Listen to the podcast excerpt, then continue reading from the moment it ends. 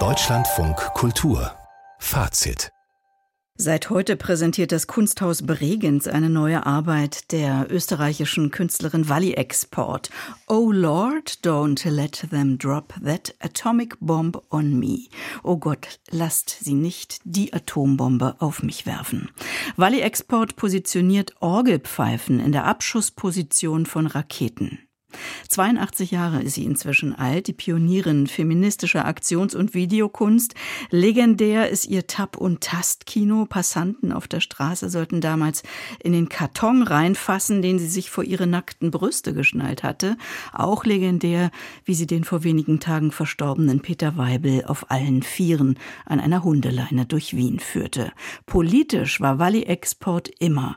Zuletzt wohl etwas unbedacht, als sie nämlich das Manifest für Frieden Frieden von Alice Schwarzer und Sarah Wagenknecht unterschrieben hat. Tobias Krone hat die neue Raketeninstallation auf sich wirken lassen. Kompromisslos und unmissverständlich ragt die Batterie ins fahle Licht. Wie ein Raketenwerfer richten sich die mannshohen Orgelpfeifen schräg hinauf zum Fenster nach Osten. Wäre die Scheibe im Foyer des Kunsthauses Bregenz nicht aus Milchglas, man sähe dahinter das stille Wasser des Bodensees und die Kirchtürme am deutschen Ufer. Auf den Kurator und Museumsdirektor Thomas Trummer hat die Installation eine düstere Wirkung.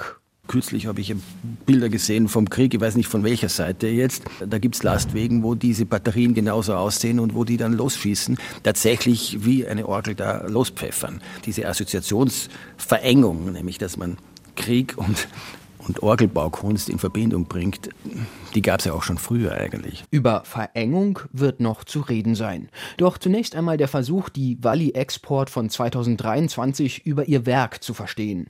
Im Foyer des Kunsthauses aus Glas- und Betonwänden lässt die Künstlerin neben ihrer Abschussrampe die Orgelpfeifen in großen Abständen von der Decke hängen.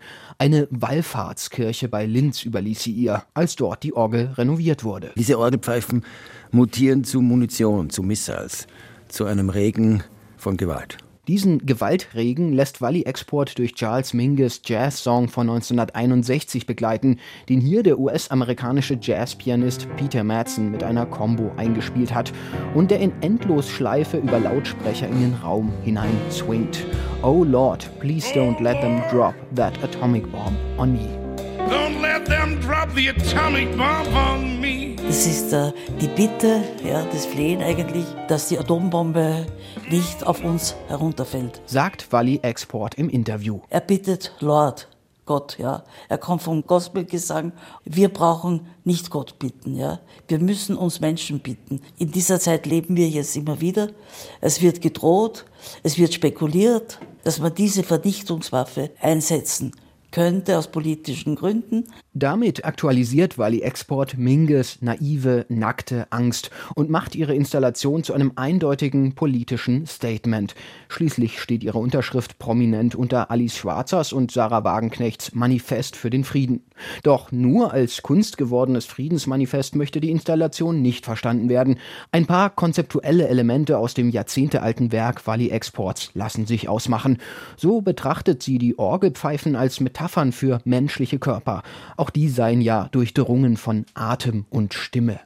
Die Künstlerin erinnert sich in der Pressekonferenz an ihre Kindheit in einer Klosterschule. Und sie hatten aber auch einen sehr schönen Schwesternchor, Frauenchor war das. Und wenn die gesungen haben, mit ihren wahnsinnig schönen Stimmen und die Orgelpfeifen dazu eingesetzt wurden, also ich bin mir vorgekommen, wie wenn ich so groß wäre wie der ganze Kirchenraum, so erbauend und so nach aufwärts strebend war dieser Gesang und die Orgelmusik. Die Orgelpfeife als ein quasi menschliches Subjekt, nur eine von vielen Ideen zum Verhältnis von Welt, Technik und Körper, die Walli Export in den 60ern zur Vordenkerin machten. Jene konzeptuelle Radikalität von damals erreicht diese Orgelpfeifeninstallation nicht mehr. Denn in dem abgespielten Song spielen die Klänge selbst nur eine nachgeordnete Rolle. Die Band flötet davor und danach ein bisschen auf den ausrangierten Pfeifen herum und versucht sich dann an einer ziemlich glatten, konventionellen Neuaufnahme des Mingus-Originals. Die erschütternd gemeinte Installation bekommt so unfreiwillig die Atmosphäre eines Barabends. Warum Walli Export die Schwarzer Wagenknecht-Petition mit unterschrieben hat?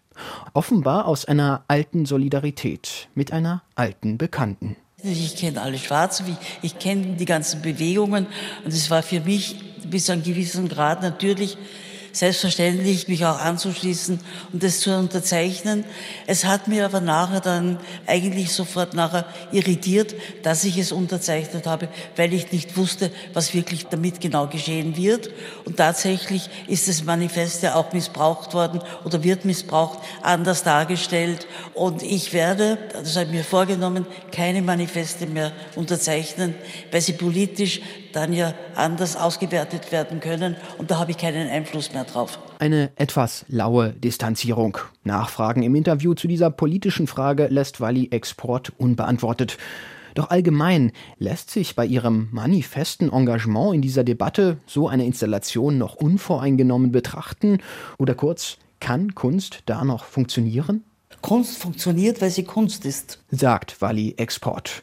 Und vor etwas mehr als einem Jahr hätte man ihr da wohl noch ohne weiteres zugestimmt.